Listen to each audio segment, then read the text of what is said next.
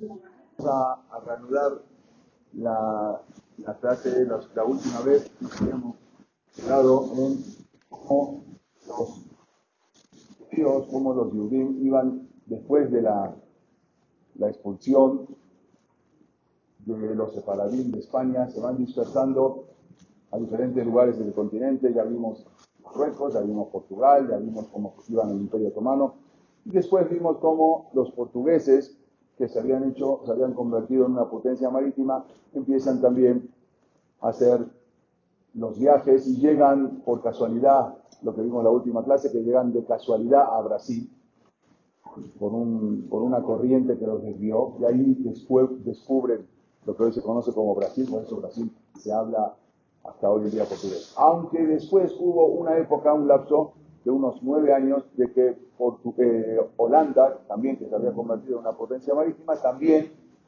trata de quitarle ¿sí? de esa parte de, de, Brasil, el norte de Brasil, y ahí ves cuando los judíos, eh, entonces los judíos empiezan abiertamente a llegar, porque Holanda les permitía a, todas las, naciones y todas las religiones abiertamente. Entonces empiezan a llegar ahí que llegó, habíamos comentado que llegó el primer rabino de América, abiertamente, no ocultamente como se daba hasta ese momento, que se llamaba Rabbi Abuhab. Fue el primer rabino que llega a, la parte de Recife, a la parte del norte de Brasil.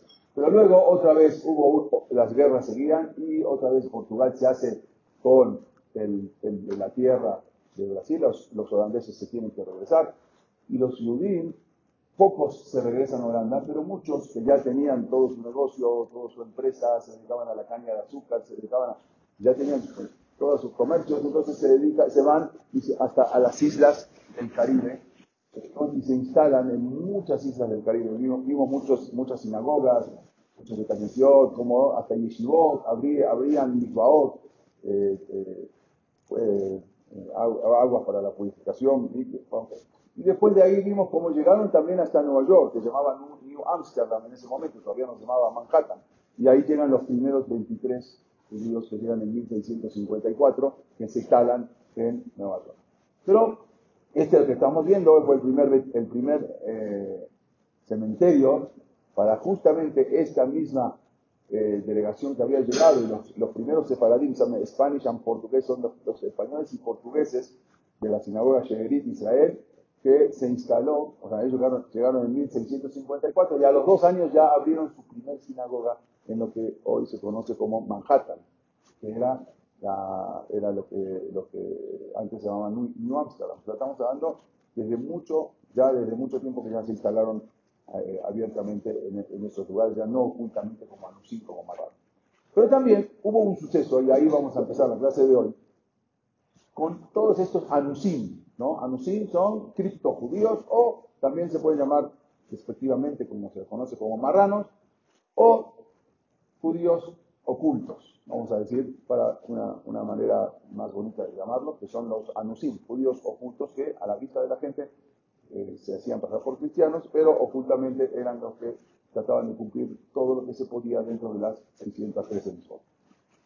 Y una de, eh, de, estas personas que fue, eh, justamente, eran muchos, muchos vivían en Portugal, o sea, porque al, principio ellos habían ido de España a Portugal, pero después al poco tiempo cuando pone Portugal la Inquisición, entonces muchos se quedan ahí ocultos, porque los obligaron a quedarse como judíos ocultos. Entonces, por eso en México, para esa época, en la época de la colonia, cuando, cuando una persona era portugués, o sea, portugués era sinónimo de Cualquier persona portugués en la época, estamos hablando en los años 1500, 1600, en México o en cualquier lugar o en Argentina, si uno era portugués, era un sinónimo de ser judío, porque eran de Portugal se trasladó a otro país, obviamente que se está escapando. En el año 1593 vivía en Portugal una joven, una muchacha, que conversa, como dijimos también a, los ojos de, la gente, con toda su familia, eh, en, vivían en Portugal. La muchacha se llamaba María Núñez. Obvio que los nombres siempre van a ser eh, eh, cambiados. ¿Por qué? Porque no podían poner un nombre judío, que vamos a ver lo que pasó luego. Ella era hija del alcalde de Lisboa.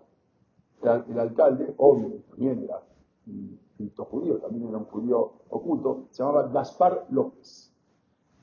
¿Por qué tenía María Núñez? Bueno, seguramente el nombre de mamá o el nombre, siempre se cambiaban los nombres, había diferentes nombres. Su familia estaba entre las mejores familias judías de España, cuando eran de España en ese momento, durante el reinado ese terrible de la Inquisición, se habían obligado a aceptar la fe católica en su momento para poder salvar sus vidas. Sin embargo, como muchos otros judíos de ese periodo en España, vivieron secretamente tenían que vivir secretamente como judíos y solo aparentar ante la vista de la gente ser cristianos. Estos eran los que hoy los que llamamos, los que conocemos como judíos conversos. ¿Qué hacían los judíos conversos? Enseñaban, ellos enseñaban a sus hijos en secreto, siempre después de los 13 años, porque un niño menos de 13 años en la escuela iba y podía sin hablar abiertamente. un niño ya después de los 13 años que le explicaba que tiene que ser un judío secreto. Entonces ahí ya podían mantener ese secretismo. Y esperaban siempre escapar lo más pronto posible para dirigirse a un país donde se les permitiera vivir libremente. En este caso, habíamos hablado que era Holanda, que Holanda, como había sido un país protestante, ¿sí? había ya habíamos hablado de Martín Lutero, se abrió a las culturas y las religiones. Entre los judíos de España que habían escapado de Portugal, estaban, como dijimos, los padres de esta María Núñez, y fue en Portugal donde ella nació. Ya vamos a ver por qué es importante saber lo de esta de María Núñez. Ella nació, dijimos, en Portugal, pero la Inquisición finalmente también llegó a Portugal. Habíamos dicho que al principio no, pero luego la Inquisición también llegó a Portugal, porque, lo repetimos, cuando, cuando le pide la mano el príncipe Manuel de Portugal a la hija de Isabela Católica y Fernando, entonces ella le dice, con todo gusto, si quieres a mi hija, nada más que hay unos, como se dice en que no, hay unas condiciones. Las condiciones, yo en mi país no tengo judíos, si quieres casarte con mi hija, tampoco tienes que tener judíos en tu país. Entonces tú quieres, casar, tú quieres casarte con mi hija y hacer un, estado muy fuerte entre España y Portugal, te tienes que escuchar a los judíos. Él nunca quería expulsar a los judíos porque le trajeron mucho beneficio económico, entonces decidió quedar bien con los dos. Por un lado, quedó bien con la suegra y supuestamente expulsa a los judíos, pero por otro lado, no los expulsa a los judíos, sino que los convierte a la fuerza. Y, si, ocultamente siguen eh, cumpliendo la, la que hagan lo que quieran, a mí no me interesa. A los ojos de la gente, que sean cristianos. El hijo, no, el hijo de, el, hijo, el, príncipe de, el príncipe de Portugal, el que iba a ser el futuro rey es el del rey Manuel, de, el hijo de Juan II de Portugal. Bueno, la joven, entonces, eh, en aquellos días, como dijimos, siempre trataban de escaparse de Portugal y de ir a un lugar donde abiertamente puedan profesar la ley judía. Y así fue que en aquellos tiempos, esta eh, muchacha María, eh, María que dijimos, María, María Núñez, se, finalmente con su hermano, ella con su hermano que se llama Manuel, y con su tío Miguel, decidieron arriesgar su vida. Su papá no podía porque él era el alcalde y muchas veces mandaban a la familia y luego, de alguna manera, luego llegaban. Entonces ella decidió, eh, decidió ella, María Núñez, con su, con su hermano y con su tío, decidieron salir, salir de Portugal buscando poder cumplir la Torah y Lisboa abiertamente no ocultamente, irse a un lugar donde ya nadie los pueda molestar y puedan cumplir abiertamente. Y por ello se embarcaron en 1593 rumbo a los Países Bajos, o sea, rumbo a Holanda, que ahí les abrían las puertas. En aquellos días, como dijimos, Holanda era un refugio para todos los perseguidos y por lo tanto muchos conversos buscaban ahí asilo. Ya vimos todo cómo se levantó Holanda con Rab Menashe Israel, eso lo hemos explicado. Pero en el barco en el que navegaba María, su hermano y su tío, desgraciadamente fue capturado por una nave pirata inglesa, cuyo capitán fue muy famoso, muy guapo también, Sir Walter Raleigh se llamaba, los llevó a Inglaterra, inmediatamente los captura y se los lleva a Inglaterra. Sin embargo, como los judíos se acuerdan que todavía no eran admitidos en Inglaterra, todavía no llegó lo de Rab en Israel. Entonces él los lleva como judíos a Inglaterra. Y en ese momento entonces fueron tomados, tomados como prisioneros y encerrados en calabozos. ¿Por qué? Porque los judíos no podían estar en Inglaterra. Allá tenían desde 1290 que habían sido expulsados, y acá estamos hablando 1593, y los judíos no podían abiertamente hablar, seguramente los que no, se sabía que eran. Entonces, este famoso corsario, este famoso pirata, la joven María Núñez, su hermano y su tío, entonces ya parecían condenados a pasar el resto de sus vidas como prisioneros. Iban a estar. Resulta que sin la esperanza de llegar a Holanda. Ellos querían llegar a Holanda y al final se les frustró, ya no pudieron llegar a Holanda. Y querían ser libres, vivir como judíos. Todo lo que habían arriesgado, no, era fácil. Por eso no tampoco no se iban de mundo. Bueno, ¿qué hacen en, Portugal? Vete a Holanda. Los piratas, y los agarraban en el camino, y los violaban, y los mataban. No era fácil. A veces era preferible, bueno, me quedo acá, no estoy vivo, ah, eh, eh, ocultamente cumplo con la votos delante de la gente tengo que profesar la religión cristiana. Pero no era fácil transportarse. No cualquiera, ya agarro un barco y me voy. Y eso fue lo que pasó. Bueno, resulta que ante la belleza de esta mujer judía, María Núñez, este capitán, que se llamaba, o, pirata, así, Walter Raleigh, quedó fascinado con ella. Y le ofreció material. Por lo menos fue decente, no la agarró la fuerza. Lo que significaría para ella la libertad. Mira, tú estás prisionera, te ofrezco matrimonio, te doy la libertad, no solamente para ti y para todos tus hermanos, tus tíos, todos los que están en desgracia. Ella, a pesar de todo, se negó.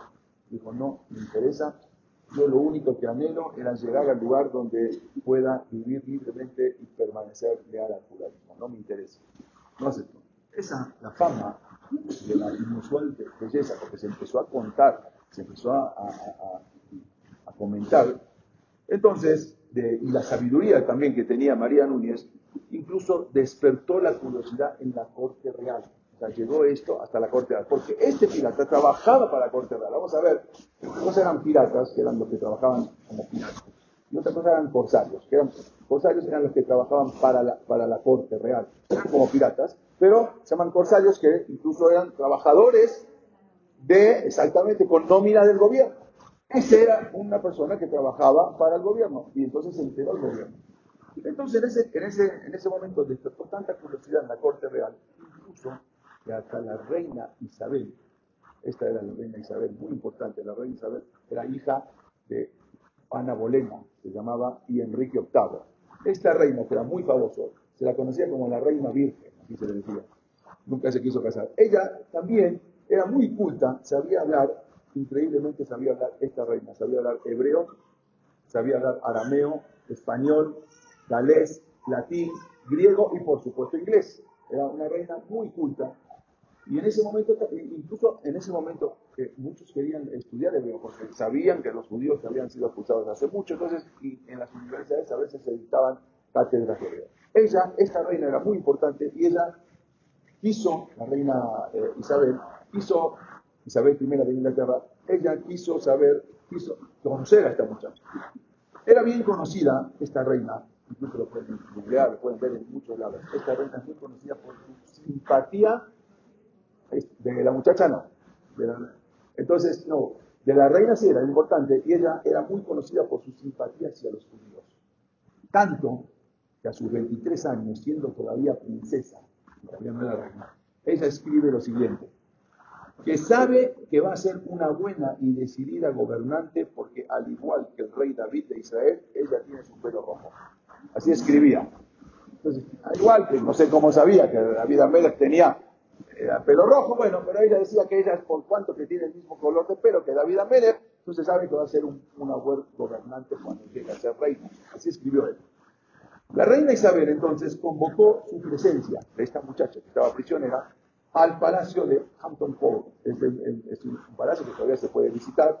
Y ahí decide traer para conocer a quién, a María Núñez, esta que estaba prisionera, que había salido en 1593 de Portugal, rumbo Holanda, pero nunca llegó.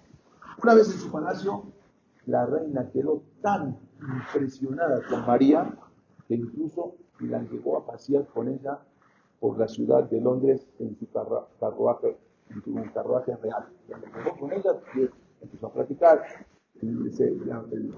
se, hizo muy amiga de esta muchacha, tan inteligente que era, incluso la invitó a pasear en su carruaje a María Núñez. Isabel I. Isabel La reina le tomó mucho cariño a María y escribió que estaba encantada con la joven judía y particularmente impresionada por su constante negativa a convertirse. Como ella tenía, tenía sus convicciones y no aceptaba convertirse, aunque le habían ofrecido matrimonio, libertad y toda la cosa. Y se quedó impresionada con esas convicciones. Sin embargo, esta es, esta también la reina. Sin embargo, el capitán, este eh, pirata Sir Walter Raleigh, él había quedado tan impresionado con María que incluso hasta pensó en un momento convertirse a la religión judía. El mismo Walter Raleigh dijo, ah, sabía que ella no se iba a convertir, dijo, bueno, yo aceptó en un momento convertirse para poder casarse con esta muchacha. Pero luego decidió no hacerlo cuando se enteró que para eso necesitaba hacerse brígida. Y bueno, ya demasiado. Dijo, no, así dijo, no, no es mucho amor. Cuando le dijeron, si quieres tiene que hacer brígida, decidió no convertirse el de Walter Riley, que era uno de los famosos conocidos como pirata. Entonces, ahora resulta que las ofertas de matrimonio para María Núñez llegaron de la más alta nobleza, ya no de, del posatio, sino ahora incluso de la corte. Pero todo lo que la joven judía suplicaba era el favor, el favor que se le permitiera salir de Inglaterra y continuar su viaje hacia Holanda. No le interesaba absolutamente nada, casarse con nadie, lo único que quería era era dedicarse a hacer bien como se debe. Pero no obstante, la reina Isabel incluso tenía un médico, un médico judío, no se podía, pero era un médico oculto, vamos a ver, un médico que era también un renegado. Se llamaba Rodrigo López, era de origen judío, quien se había convertido al, cristianismo. Esto es Walter Este médico era un médico renegado, era lo que en hebreo se llama Malchim. Malchim era un acusador, un moser, un entregador, un calumniador, un traidor de su pueblo, del pueblo judío, quien a su vez trabajaba para la corona española. Y ya él mismo había entregado a 32 judíos ¿sí? a la Inquisición. Y ahora quería hacer lo mismo con María y con sus familiares. Este se llama Rodrigo eh, López, es muy famoso. Ahí está mal escrito, el médico judío, era un médico judío de la reina Isabel. Sin embargo, eh, el renegado médico judío Rodrigo López al final terminó quemado en la, hoguera en 1594, acusado de haber tratado de envenenar a la reina Isabel. terminó acusado y en la hoguera. Finalmente, al final, por decisión de la reina Isabel I, les fue otorgado el permiso para partir, por lo que María, su hermano Manuel y su tío Miguel llegaron a Holanda no solamente, sino que hasta, hasta, los, hasta los acompañaron a Holanda, todo la, una, un barco naval, un barco de guerra, los acompaña para que nadie les pueda hacer nada y llegan hasta Ámsterdam. María. Pronto se les unió su madre, que estaba en Portugal, cuando ya supo que después de tiempo ya habían llegado a Holanda, entonces deja también Portugal, que era conocida como la, decían la alcaldesa de Lisboa, eh, también otro, su hermano Antonio y otra hermana, ya todos se empezaron a unir ahí Así eran, mandaban al primero y después se instalaba, llegaban los demás. Ya en Holanda, ya les voy por qué es importante todo esto, la joven esta María Núñez pudo volver abiertamente a su amada fe otra vez para luego contraer nupcias. Se casa en 1598 con su primo, llamado Francisco Núñez Pereira. Y se casa y lo increíble fue que su matrimonio fue el primero que se celebró en Ámsterdam de acuerdo a la ley judía, de acuerdo al ritual judío abiertamente. O sea, el primer matrimonio que se celebra ya, con, los con los conversos que llegan. Y también su hermana se casó con otro primo que se llamaba Manuel López. Entonces, María Núñez cambia su nombre por su verdadero nombre antiguo judío, que se llamaba Miriam Abendana. ¿Sí? o Aben Dana, hijo de Dana. De ahí sale la familia Dana. Eben Dana es Miriam Abendana, que cambia su verdadero nombre, que era originalmente de España. Entonces le decían Eben hijo de Dana. Entonces ella se llama Miriam Abendana. También su mamá, que había cambiado, el papá falleció, ya no regresó, eh, se había cambiado el nombre por Sara Evendana, Sara Evendana, que murió después en 1624. Allí en Holanda vivieron en paz, vivieron felices de saber que podían ya cumplir ahora abiertamente la Torah, la misma, servir libremente a Dios. Durante muchos siglos, los descendientes de esta encantadora joven, que se llamaba María este, Núñez, y esta ahora es una, era una Hail, durante mucho tiempo pertenecieron eh, los descendientes de ella a los, a los miembros más sabios y piadosos de la comunidad judía portuguesa de Holanda, incluso hasta nuestros días. ¿Quiénes son los descendientes? Algunos de sus nietos, por ejemplo, fueron el rabbi Isaac Ebendana o Abendana, que él, había nacido en 1640 y murió en 1699, que también eh, fue profesor de la Universidad de Cambridge, un, un, profesor muy importante, descendiente. Se dice que de este descendiente, Rabbi Isaac Abendana, uno de sus alumnos en la universidad fue Isaac Newton, que aparte de ser un gran científico, era un gran hebraísta y fue uno de sus discípulos. Este es un manuscrito de Isaac Newton, y nada más vean que dice arriba. Es un manuscrito de Isaac Newton, que era alumno de Isaac Avendar. Este, quien era descendiente de esta muchacha que al final se salvó María Núñez, que al final vuelve y se casa y forma una, hasta hoy en día, grandes descendientes rabinos y sabios muy importantes.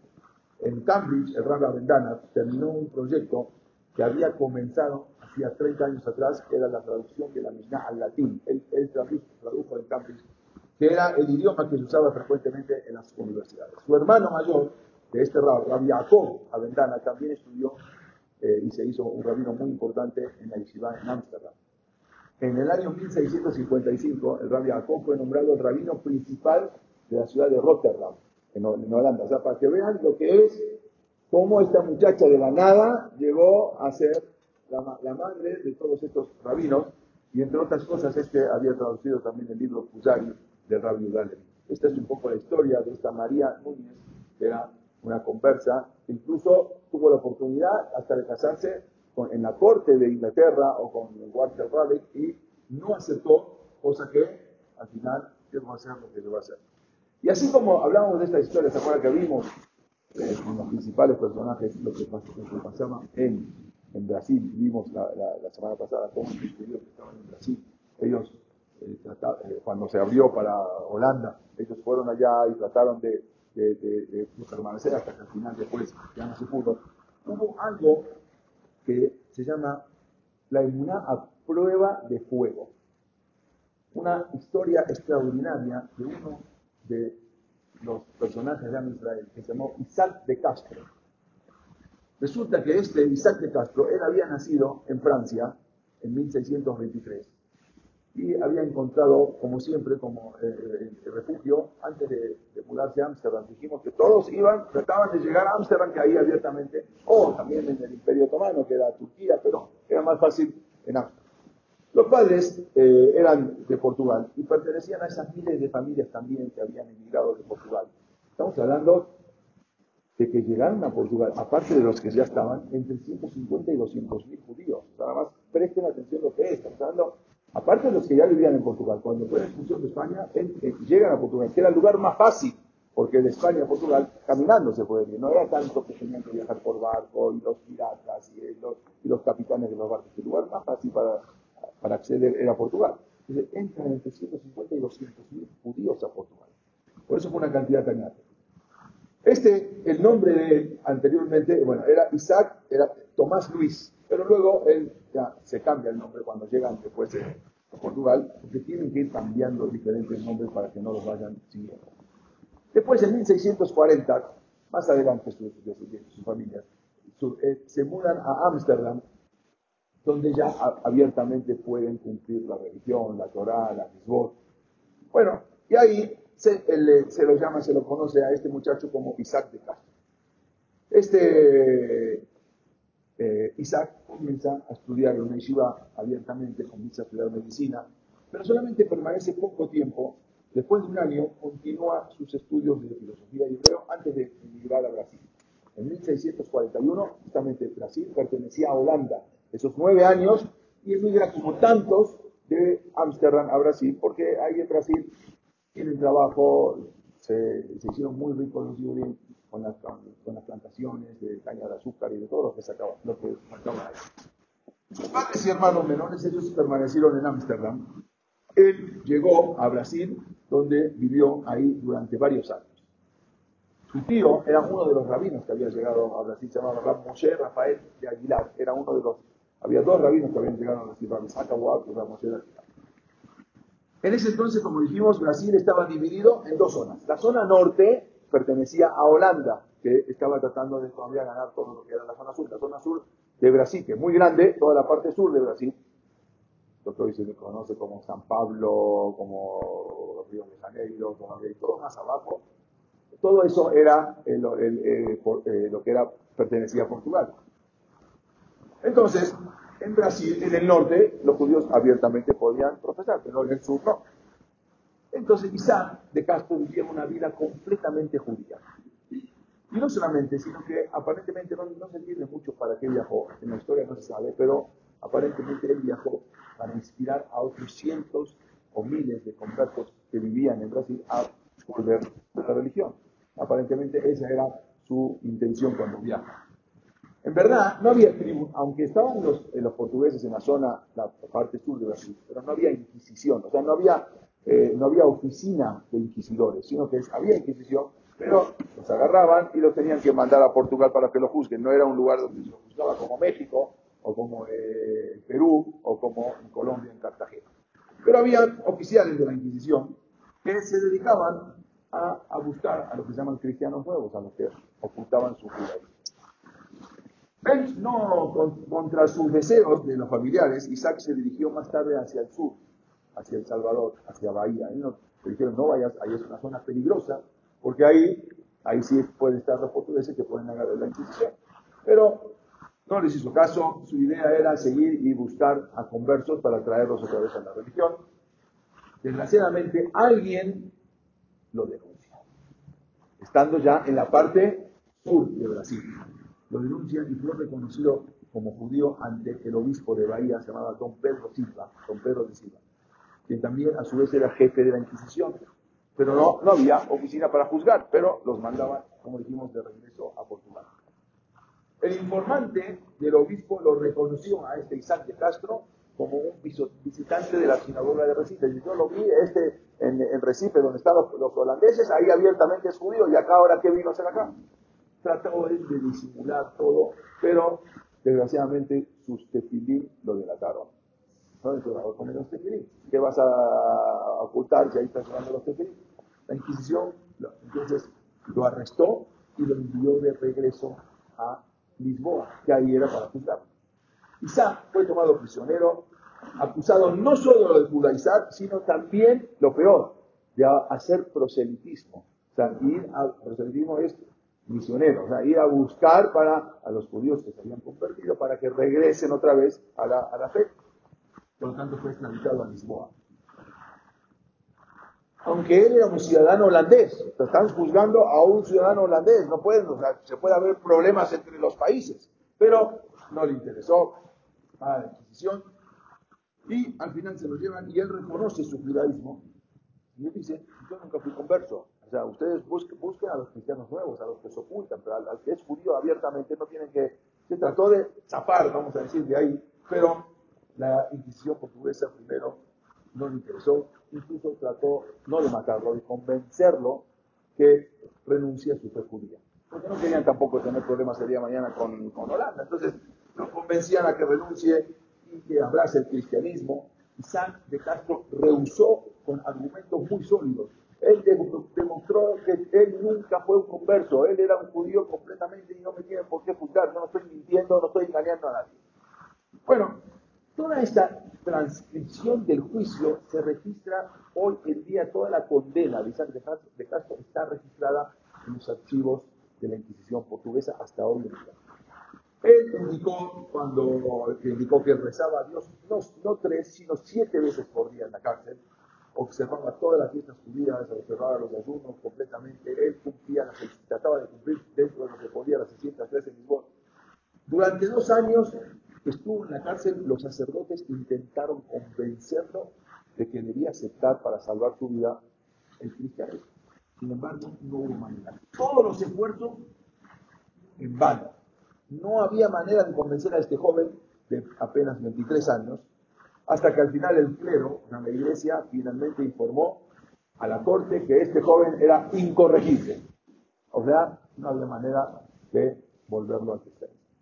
Al ver que a pesar de su cortísima edad se trataba de un gran erudito, porque hablaban los mismos que vivían hablar, se dan cuenta que un sabio, la Inquisición incluso trató de hacer una, una última oportunidad y envió a unos expertos eh, filósofos y teólogos para hablar con él y a ver de qué manera poder convencerlo. Pero no había manera de ninguna manera de convencer y de cambiar su fe.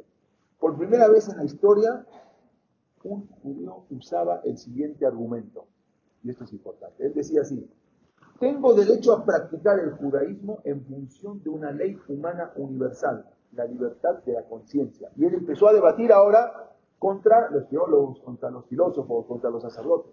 Él dijo, está escrito ya cómo, esto exactamente está transcrito cómo él se defendía. Un acto que se realiza de acuerdo con la propia conciencia no puede ser juzgado culpable. Y el acto que yo hago y seguiré haciendo, el acto de profesar la religión judía, se realiza de acuerdo con los dictados de mi conciencia. Por lo tanto, ustedes no me pueden juzgar. Bueno, la Inquisición le valía todo, qué conciencia, conciencia. Entonces, cuando la Inquisición vio que todo este esfuerzo fue inútil, entonces el último recurso fue y le ofrecieron dos opciones. Continuar negando el cristianismo y por lo tanto ser quemado en la hoguera, o confesar sus errores, regresar a la iglesia y sufrir una sentencia de una prisión que no exceda los cinco años. O se queda cinco años en prisión siendo cristiano, te liberamos o ya no hay más. Directamente a la hoguera. Isaac de Castro entendió que para salvar su vida se esperaba que él abandone el judaísmo y profesara el catolicismo. Como lo habían hecho la gran, mucha gente, la gran mayoría de los que estaban ahí este, encarcelados, que para salvar su vida lo hicieron. Pero él, Isaac de Castro, decidió que ese precio por salvar la vida era demasiado alto y prefirió morir en la hoguera. No voy a convertirme porque para, para cambiar mi fe. Dijo, yo prefiero morir al que siempre. Los acusados eran condenados a morir quemados vivos en, lo que se llama los autos de fe, se conocían. Y en Portugal hubo muchísimos autos de fe. Y él aceptó el 15 de diciembre del año 1647, que era un 18 de Kislev, del año 5408, tenía solamente Isaac de Castro 24 años. Fue llevado a la hoguera en la plaza pública del Palacio Real, en Lisboa, para su ejecución junto con otros cinco conversos que eh, eran condenados por el mismo crimen, el crimen que supuestamente era judaizar. Ese era el crimen. Incluso en la hoguera le ofrecieron otra oportunidad, una última oportunidad para poder salvarse. ¿Qué se le ofreció? Ya, no era la salvación. Le ofrecían, le ofrecían así. Si tú abrazas el catolicismo, entonces puede ser estrangulado con misericordia. O sea, ya te vamos a matar, ya, pero no te vamos a quemar. no vas a sufrir una muerte lenta. No aceptó, los archivos de la Inquisición portuguesa relatan que incluso Isaac de, Castro fue dejado de pie por varias horas cerca del fuego, no con el fuego mamá, porque para que pueda sentir ese calorcito y pueda llegar en un momento a decir, ya, entonces no lo querían quemar, sino que vaya sufriendo de a poco, para que tenga la oportunidad de arrepentirse de ese gran pecado que era ser judío. Entonces, y por temor a la hoguera, seguramente va a llegar un momento que Isaac de Castro va, va, va, se va a, arrepentir del cura. Mientras estaba siendo consumido por las llamas, con su último aliento, Isaac gritó algo algo impresionante, de una forma muy sorprendente y con una voz tan fuerte que se escuchó increíble, porque ahora vamos a ver qué pasó. y grita en ese momento, Shema Israel, Hashem, lo que nos Escucha Israel, Dios es nuestro Dios, es único, y en ese momento, con la palabra Ejad, sale su Neshama.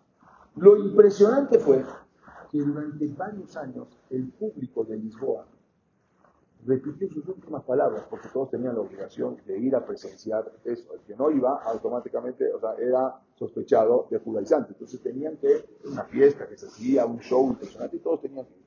Y fue un grito tan grande que durante muchos años la gente, los los cristianos, los repetían la última palabra, de modo tal que la Inquisición portuguesa se vio obligada a prohibir esta confesión de la fe judía bajo amenaza de un severo castigo. Porque la gente en la calle ya repetía, Shema Israel, Shema Israel. Entonces fue tanto la impresión que causó. Cuentan que el grito de Isaac causó una, enorme impresión en todos los que habían llegado a presenciar la ejecución pública, tanto que hasta los crueles verdugos en ese momento sintieron remordimiento por haber quitado la vida a un joven tan valiente. ellos mismos dijeron que cómo pudimos hacer esto a un joven tan valiente de nosotros quitando la vida. Dicen que los gentiles que presenciaron en ese momento la ejecución durante semanas no hablaban otra cosa que de la muerte de este joven Isaac de Castro. El último grito de Isaac, el Shema Israel, se había transformado ahora en un símbolo de libertad de conciencia que inspiró a muchos judíos conversos a abrazar el judaísmo. O sea, eso que hizo fue algo tan impresionante que muchos judíos que estaban conversos, estaban ocultos, decidieron salir de Portugal e irse a Holanda abiertamente a abrazar otra vez el judaísmo. Este Shema Israel que habían escuchado de Isaac de, Castro. Lo más insólito fue que durante varios años los gentiles seguían repitiendo Shema Israel sin saber ni lo que significa, todavía les quedó en la cabeza durante varios años, seguían haciendo así. Está escrito en, incluso esto está en los, eh, en los archivos de la Inquisición portuguesa, como durante varios años los gentiles seguían repitiendo Shema Israel. Los portugueses tuvo que poner un severo castigo a los que seguían diciendo esta palabra, porque ya no la querían escuchar más. En Ámsterdam incluso se hizo eh, un, gran duelo y un gran espet, un darush, un espet, un reconocimiento cuando supieron que este muchacho murió. Incluso hay uno famoso que se llama Saúl Levi Moteira, que era un impresor muy, eh, muy, muy famoso en Ámsterdam. él, y un rabino, él pronunció un sermón, digamos, un, un ¿no? un, espet, en, eh, él con otros rabinos, que era uno descendiente de Rabbi Zachar llamado Rabbi Yonah, y otro que se llamaba Jeromó de Oliveira, ellos escribieron incluso Pinot. Pinot son cantos, elegías, son cantos tristes, en hebreo y en español, en honor a este joven que se llamaba Isaac de Castro. Algunos, ya vamos a ver, algunos judíos que en verdad habían sido expulsados, o descendientes de judíos habían sido expulsados de eh, España y de Portugal. Ahora, que incluso que se habían ido a Brasil, ¿se acuerdan con la historia? Y de Brasil que se habían esparcido por todas las islas del Caribe. Entonces ahora ellos querían pelear, no solamente que se habían hecho sino que ahora querían pelear contra la brutal Inquisición, porque ya vivían en, país, en, islas que no pertenecían a España y que pertenecían a Portugal. Entonces los países también estaban peleando con España, con Holanda, Inglaterra, eran, peleaban porque porque los, lo que habían hecho los españoles fue algo tremendo. Incluso ahora que conquistaron el Nuevo Mundo, se llevaban la plata de México, el oro de Perú y los diamantes de Venezuela. O sea, ellos, y llevaban barcos cargados que se llevaban robando a todos los indios, todo lo que llevaban, lo que, lo que tenían acá. De México se llevaron miles y miles de toneladas de plata y de todas las cosas que se llevaban robadas al Nuevo Mundo, los españoles. Bueno, y los judíos veían esto, que ahorita ya no pertenecían a un país como España, estaban libres y estaban en las islas y en las islas del Caribe. Y resulta que ahí había muchos, lo que se llamó corsarios, corsarios eran los que, como dijimos, que trabajaban para la corte, para a veces para Holanda o a veces para Inglaterra, los famosos bucaneros o también conocidos como piratas. Piratas eran los que trabajaban para ellos mismos, no necesitaban trabajar para nadie. Estos capitanes no eran los temidos eh, que se conocen en las series o en las películas, los piratas, esa imaginación popular, los hizo. No, eran gente, vamos a ver, que trabajaban. Muchos trabajaban, como dijimos, empleados de Gran Bretaña o Países Bajos o otras potencias marítimas y protegían las costas, los mares. Y aunque muchos de los detalles de la vida de estos capitanes son misteriosos, porque también eran ocultos, pero hubo historias impresionantes que vamos a ver algunos detalles de su vida que a veces son pocos conocidos. Vamos a, ver, vamos a hablar del primero de ellos. ¿sí? estos, hay libros que hicieron, acá incluso se llama Shodere Yam, ¿no? Los piratas del mar y Eurim Caribe. En el Caribe. Incluso hay varios libros que se escribieron sobre este, este, este tipo de personas, o como los dibujan, vamos a ver así, o así también los dibujan, hay varios dibujos, ¿no? O hasta con, hasta con peor, Sí, con, con la pipa, Bueno, el primero de ellos, vamos a ver, el primero que se conoce, se llamó Samuel Parachi. Samuel Parachi era un apellido que es conocido hasta hoy día.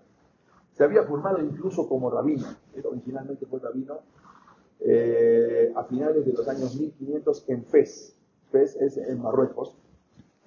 Decían el pirata rabino.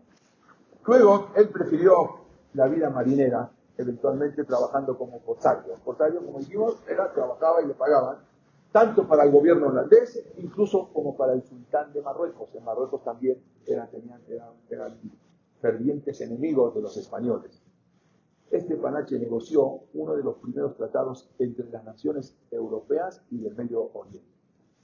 En el año eh, hubo un acuerdo en 1610 que garantiza la paz entre los Países Bajos y Marruecos. Él fue el que provocó todo eso. En 1614 Marruecos y España estaban en guerra y Panache dirigió una pequeña flota marroquí que capturó barcos españoles. O sea, él iban y de por sí llevaban la ira de todo lo que habían hecho a sus abuelos y a sus padres, de, haberlos expulsado sin absolutamente nada. Él fue arrestado por el embajador español y fue incluso juzgado, Samuel Palache, por, eh, piratería. Pero al final, el embajador eh, eh, británico en Venecia en ese momento mandó una carta y lo pudieron, lo pudieron salvar. Se salvó. Incluso él Después, finalmente fue absuelto por piratería y puesto en libertad. Murió en 1616 y recibió un funeral como un héroe. Todos los miembros de la comunidad judía de Ámsterdam marcharon en su levaya, en su procesión fúnebre, y se unieron a todos los ajamín de la ciudad, que también atacó varios barcos, había atacado varios barcos españoles. Esta es la historia un poco de lo que fue Samuel Palacio. Pero vamos a seguir con otro para entender un poco. Aunque parezca insólito, hubo piratas judíos en el Caribe. Claro que hubo. No sabemos cuánto, pero sí existieron. De hecho, muchos de ellos se ponían el tefilín por la mañana y por la tarde atracaban barcos españoles. No solamente fueron valientes y estoicos separadín, que de esa época, de la época de Inquisición, que ahora convirtieron el dolor de la expulsión de sus antepasados en venganza y lo transformaron eh, de España y lo transformaron en una venganza a los españoles que tanto les habían hecho sufrir.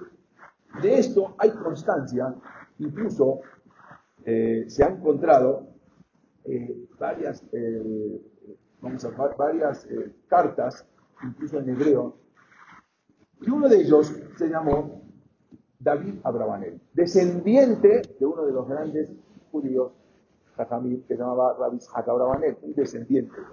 Incluso le decían el capitán David, así lo llamaron y así es conocido, después de que su familia había sido asesinada en América del Sur, la familia de, en, Chile, a principios del año de los 1700, él al final se transforma en el capitán David y navega con corsarios británicos. Y finalmente él tenía su propia nave que la llamó de Jerusalén incluso de su nave, por su nave pirata. Él observaba así desde la lejanía cuando venían en, el Caribe, cuando venían, ¿por qué en el Caribe? Porque eran, muy difíciles, se esconden en las islas del Caribe. Cuando salen los, españoles con los galeones desde México o desde Perú, entonces ahí los agarran en las islas del Caribe, que eran islas muy ocultas. Y con su barco de Jerusalén él podía atacar. Pero hay unas bitácoras que incluso se encuentran en el Museo Marítimo de Chile, escritas por él. Que él explica ahí cómo en un momento vio una nave, pero no la pudo atacar porque era Shabbat. Y en Shabbat su barco no circulaba. No solamente eso, sino que él obligaba hasta sábado de la noche para poder partir con la nave. Y en, la misma bitácora figura que su barco era totalmente callado. La comida no había tanto ¿sí? se les daba de comer eh, verduras o lo que sea, pero eh, eh, legumbres, todo tipo de cosas, pero su barco era completamente. Se conservan en el Museo Marino de Chile, incluso escritas en hebreo. Y así es, con la, con la, con la espada en una mano y los tefilim en la otra mano, salían a atacar. ¿Cuán cuesta imaginar que un judío, vamos a imaginar un judío ortodoxo, con botas, sombrero de capitán, o incluso un parche en el ojo. No, no era, no era así como, como, como nos imaginamos. Pero, en verdad, después de, las, después de la expulsión eh, eh, y después de todo lo que sufrieron, los judíos se, eh, se, se pusieron más agresivos contra, justamente contra los españoles, no contra otros, porque querían un poco recuperar lo que les habían robado todo en ese, en ese momento. no, no mataban. Primero llegaban, robaban, le sacaban a los españoles. Si era un barco que no era español, no lo tocaban. Pero sin, pero si se oponían y hay obvio que se van a defender, bueno, ahí tenían que hacer algo para poder defenderse. Y así es. Entonces, este fue otro de los judíos que pudo también. Incluso se encuentra esto, que es algo increíble, de un Maguen David con calaveras también, que pudo, se encontró dentro de las casas. Otro de los que fue uno muy famoso, que se llamó Sinan Reis. Él era conocido como corsario. Él y su familia habían huido en su momento también de la Inquisición española en el año 1500 y se instalaron en Esmirna. Esmirna es Smir, hoy en Turquía. Y ahí incluso él alcanzó el rango como almirante de la flota turca, este Sinan Reis, y se convirtió en el brazo derecho de uno de los piratas más famosos de todos los tiempos, conocido como Barbarroja o Barbarosa. Él, se hicieron socios, incluso ahora este Sinan Reis, incluso una, este Barbarossa, que era, o Barbarossa le decían, atacó a Carlos V, a la flota de Carlos V, que era un emperador muy poderoso, y tuvieron una, una, provocaron una derrota muy grande. Él, con este Barbarossa, Sinan Reis, con, se llamaba Jaime Barbarossa, después conocido como Barbarossa, incluso tenían una bandera que utilizaban el Maguen David y también eh, cosas árabes. O sea, era la bandera verde que usaban entre los dos. Ambos navegaron bajo una bandera que llevaba una estrella de, Maguen David, o algo muy parecido a, lo, que fue el David.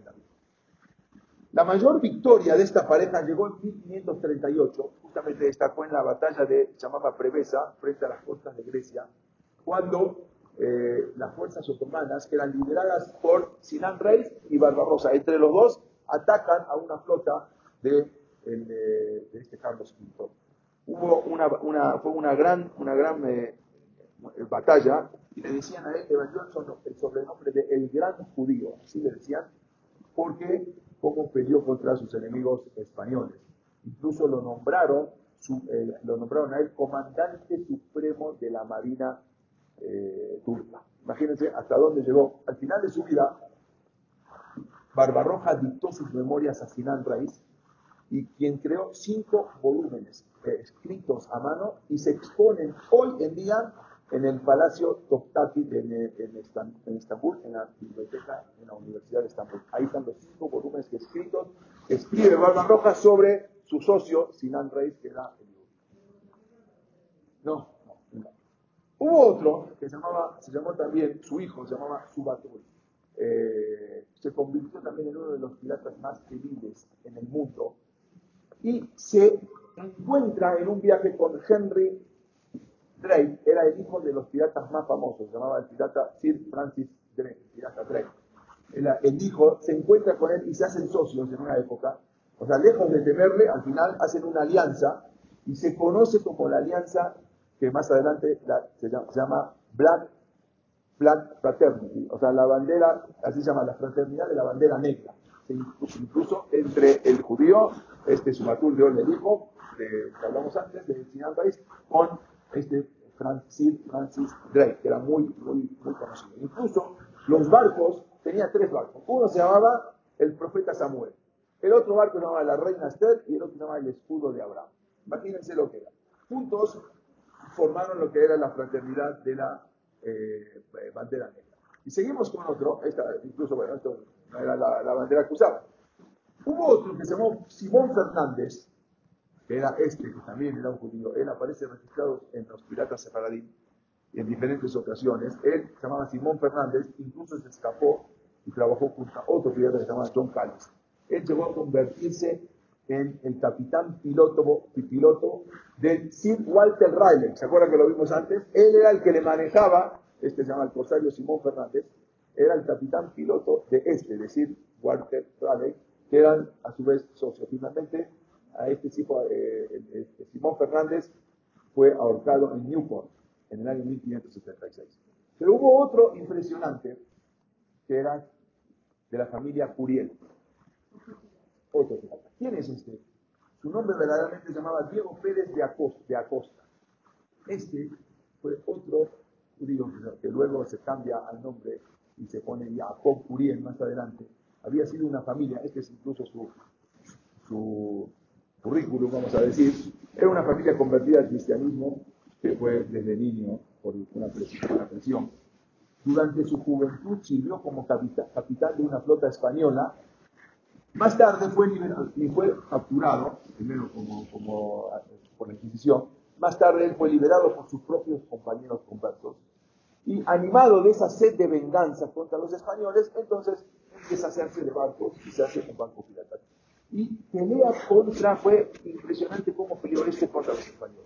Pero más adelante hizo suba y no quiso saber más nada, ya tenía su dinero y se va y abandona la actividad para hacerse camino a Sfat, en Israel, donde cambia su manera de ser y se dedica por completo a la Torah y a la Kabbalah.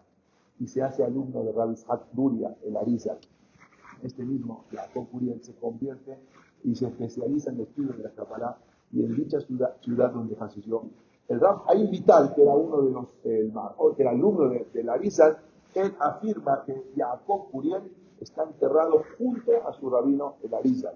Y por ello está ahí, no se sabe exactamente, pero una de las tumbas es de este famoso pirata, que había sido pirata, Jacob Uriel, y de repente ahora se convierte en, en alumno del Arizal.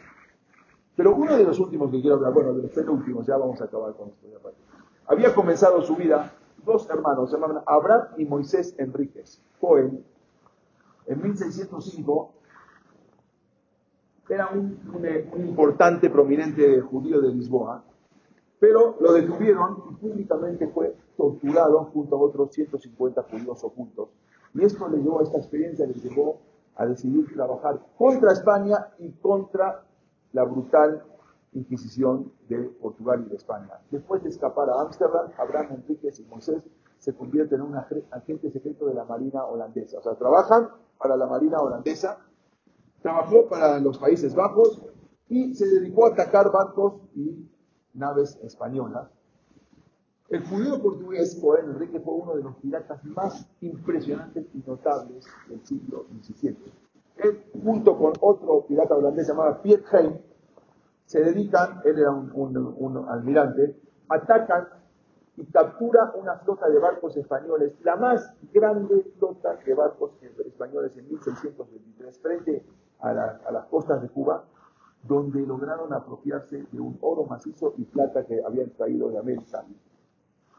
El valor hoy en día se calcula bueno, antes era 11 millones 509 mil florines, alrededor de mil millones de dólares de hoy. Imagínense lo que le saca de hoy, alrededor de mil millones de dólares, lo que le quitan fue, fue el, fracaso más grande de toda la historia de los piratas, quien lo hizo este Abraham, el Moisés fue, junto con Pierre fue el mayor robo de la historia española, que consideran hasta hoy en día que le robaron una cantidad, ellos dicen que lo robaron, pero ellos también se lo venían robando de, toda América. Entonces Cohen se asocia con uno de los piratas más temidos de la época, que se llamó Henry Morgan, o famoso pirata Morgan. Y él se asocia con el pirata Morgan y se convierte en su asesor financiero del famoso, el, el, pirata más famoso de todos los tiempos. Todo esto con el respaldo del gobierno holandés y del gobierno británico. Incluso más tarde se establece, él compra una isla en, eh, en América para tratar, con todo su dinero, para tratar de que todos los judíos que salgan de España y de Portugal puedan llegar a esa isla y abiertamente puedan profesar el judaísmo. No tuvo el éxito, habló, él fue en Jamaica, habló, él fue que abrió, abrió una yeshiva y abrió varios lugares, tratando de que los judíos puedan, venir ahí abiertamente porque Jamaica pertenece a Inglaterra. Entonces, pero no tuvo mucho éxito y nunca pudo ser capturado. Este joven Enríquez renunció a la piratería en su vejez cuando Henry Morgan eh, se convirtió en teniente gobernador de Jamaica. O sea, este Morgan fue el gobernador de Jamaica y él renuncia y los dos vivieron sus últimos días en Jamaica. Y por último, los hermanos, está un poco feo, eh, ¿no? se llaman Jean y Pierre Lafitte. ¿Quiénes eran estos? Porque eran muy famosos. Ellos lucharon contra los españoles en México. Justamente se dedicaron vengando como sus antecesores todo lo que habían hecho la Inquisición. Los hermanos Lafitte fueron uno de los piratas más fabulosos y descarados de todos los tiempos. Ellos nacieron en 1780 en Francia. En su diario personal, que se conserva hasta hoy en día, Jean Lafitte describe su infancia en la casa de su abuela, que se llamaba Sara Madrimal. Ahí relata cómo ellos escuchaban todos los, los, los los cuentos de su abuela, cómo se iban, eh, cómo se escapaban. Él se casa con una judía llamada Cristina Levin, una judía de Dinamarca. Más tarde él escribió que sus abuelos eran judíos que habían sido torturados por la Inquisición. Esta carta, con su firma, todavía se conserva y ahí cuenta cómo su, su madre les contaba de todo lo que habían pasado sus antepasados en la Inquisición. Esto despertó a Jean Lapid un odio España y lo inspiró entonces a recurrir a la piratería para atacar todas las posiciones españolas en el Nuevo Mundo y más en México. Se traslada a la colonia francesa de, Nueva Orleans, en Estados Unidos, él con su hermano, y fundan ahí, tienen una herrería y después tenían aparte su, trabajo secreto. Trabajaron para la República de Cartagena. Ellos llevaban esta actividad secreta. Esta es la casa, están aquí, ahora les voy a decir dónde esto fue en 1750, y después vamos a ver más adelante. Pero ¿por qué son importantes? Durante la guerra de 1812 en Estados Unidos, él advirtió a las tropas estadounidenses de, los planes de la invasión británica. O sea, él salvó a Estados Unidos de esa invasión británica, hasta ahora le hacen toda un, un honor. Ofreció la ayuda de su pandilla de piratas al general Andrew Jackson, se llama, para la defensa de Nueva Orleans a cambio del perdón, perdón por sus actividades piratas. El general Jackson estuvo de acuerdo y él con su hermano se salva. Más adelante fue uno de los hombres más capaces en la batalla de Nueva Orleans. Eh, esto es el de donde, donde ellos vivían, en Galveston, en Texas. En 1817, Lafitte volvió a la piratería llevando, llevando casi mil seguidores con él a Galveston, Texas y hasta su muerte en 1825, Jean Lafitte permaneció como uno de los más piratas tenidos, se llama el Spanish Main, de la costa oriental de las posesiones. Incluso, esto es, él murió en México, él se llama en Chilán de Bravo, en Yucatán, y ahí está su Todavía está enterrado, aunque dice que ya, dice que no, pero ahí incluso, acá no lo dice Jean Lafitte en Chilán de Bravo, en Yucatán. Porque así le pusieron una cruz. No, no, es que no te conocían como. Incluso hasta hicieron filetes de, hasta, de, de los piratas, de, no, hasta unos años, no sé. hay una, y ahora, todo esto, él falleció en 1821. Es difícil saber cuántos judíos verdaderamente hubo como piratas. Pero nada más quiero que vean estas imágenes y con esto vamos a terminar no solo abiertamente eran como judíos. Este es un cementerio en Jamaica donde están todas esas tumbas de piratas. Y acá las pueden. Incluso en hebreo, incluso con la calavera y Keburat, Adon, Anishvat, Jacob, León, Listar, bueno, vean, vayan viendo todas cómo están en Jamaica, no solamente en varias islas del Caribe, están por ejemplo en Bridgeton, en Barbados, ahí descansan incluso, una, dice el pirata Jacob Mayach y su esposa Débora, que tienen Magen David, esto es en Jamaica, donde ellos habían hecho todo este Betagneset. Este es un, este es un eh, cementerio judío en Jamaica, vean acá, van a ver varias imágenes, cómo estaban los, los ¿Y por qué en Jamaica? Porque en Jamaica era muy fácil. Cuando ellos salían de todo lo que es América, acá los, en todas estas islas del Caribe, acá los esperaban y los atacaban. Vean esta, esta, esta, esta lápida también. Varias, no solamente una. Un crucero. Y el barco por el Caribe, en Barbados, en Jamaica, o en Bridgeton, en muchos lugares están todas estas tumbas de los judíos que eran, eh, llevaban sus calaveras y, eran los judíos que estaban tratando de hacer su trabajo y sacarle lo que más podían. Incluso, incluso ya con esto, hay una, una tumba en, en, en Curazao, si algún día van a Curazao, hay, detengan, deténganse en esa tumba.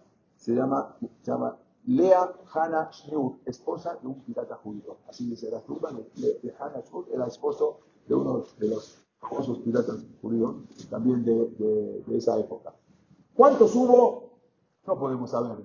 ¿Cuántos Yudim verdaderamente nosotros no podemos saber? Pero a mí me contó, y con esto acabo, Moshe Pérez, el que se encarga de Kashur, que él estuvo una vez, vivía en Venezuela, y necesitaban una medicina, y era urgente para un niño que estaba muy enfermo, y tuvo que viajar a Curazao en el mismo día, es, Curazao no es Venezuela, pero cerca, tuvo que ir y volver. en un avión que se fue a la mañana y tenía que volver el avión, regresaba a la noche. Entonces, cogió la medicina y tenía que esperar hasta la noche.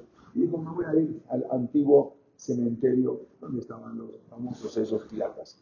Y él fue y encuentra en la tumba, y dice, no tuve en ese momento el celular para sacar fotos, no, no, era tan moderno como ahora, y encuentro en una de las tumbas que está escrito que este judío que era pirata, dice, que está enterrado ahí, Ayerogá, Batorá y Balaya, que estudió Torah día y.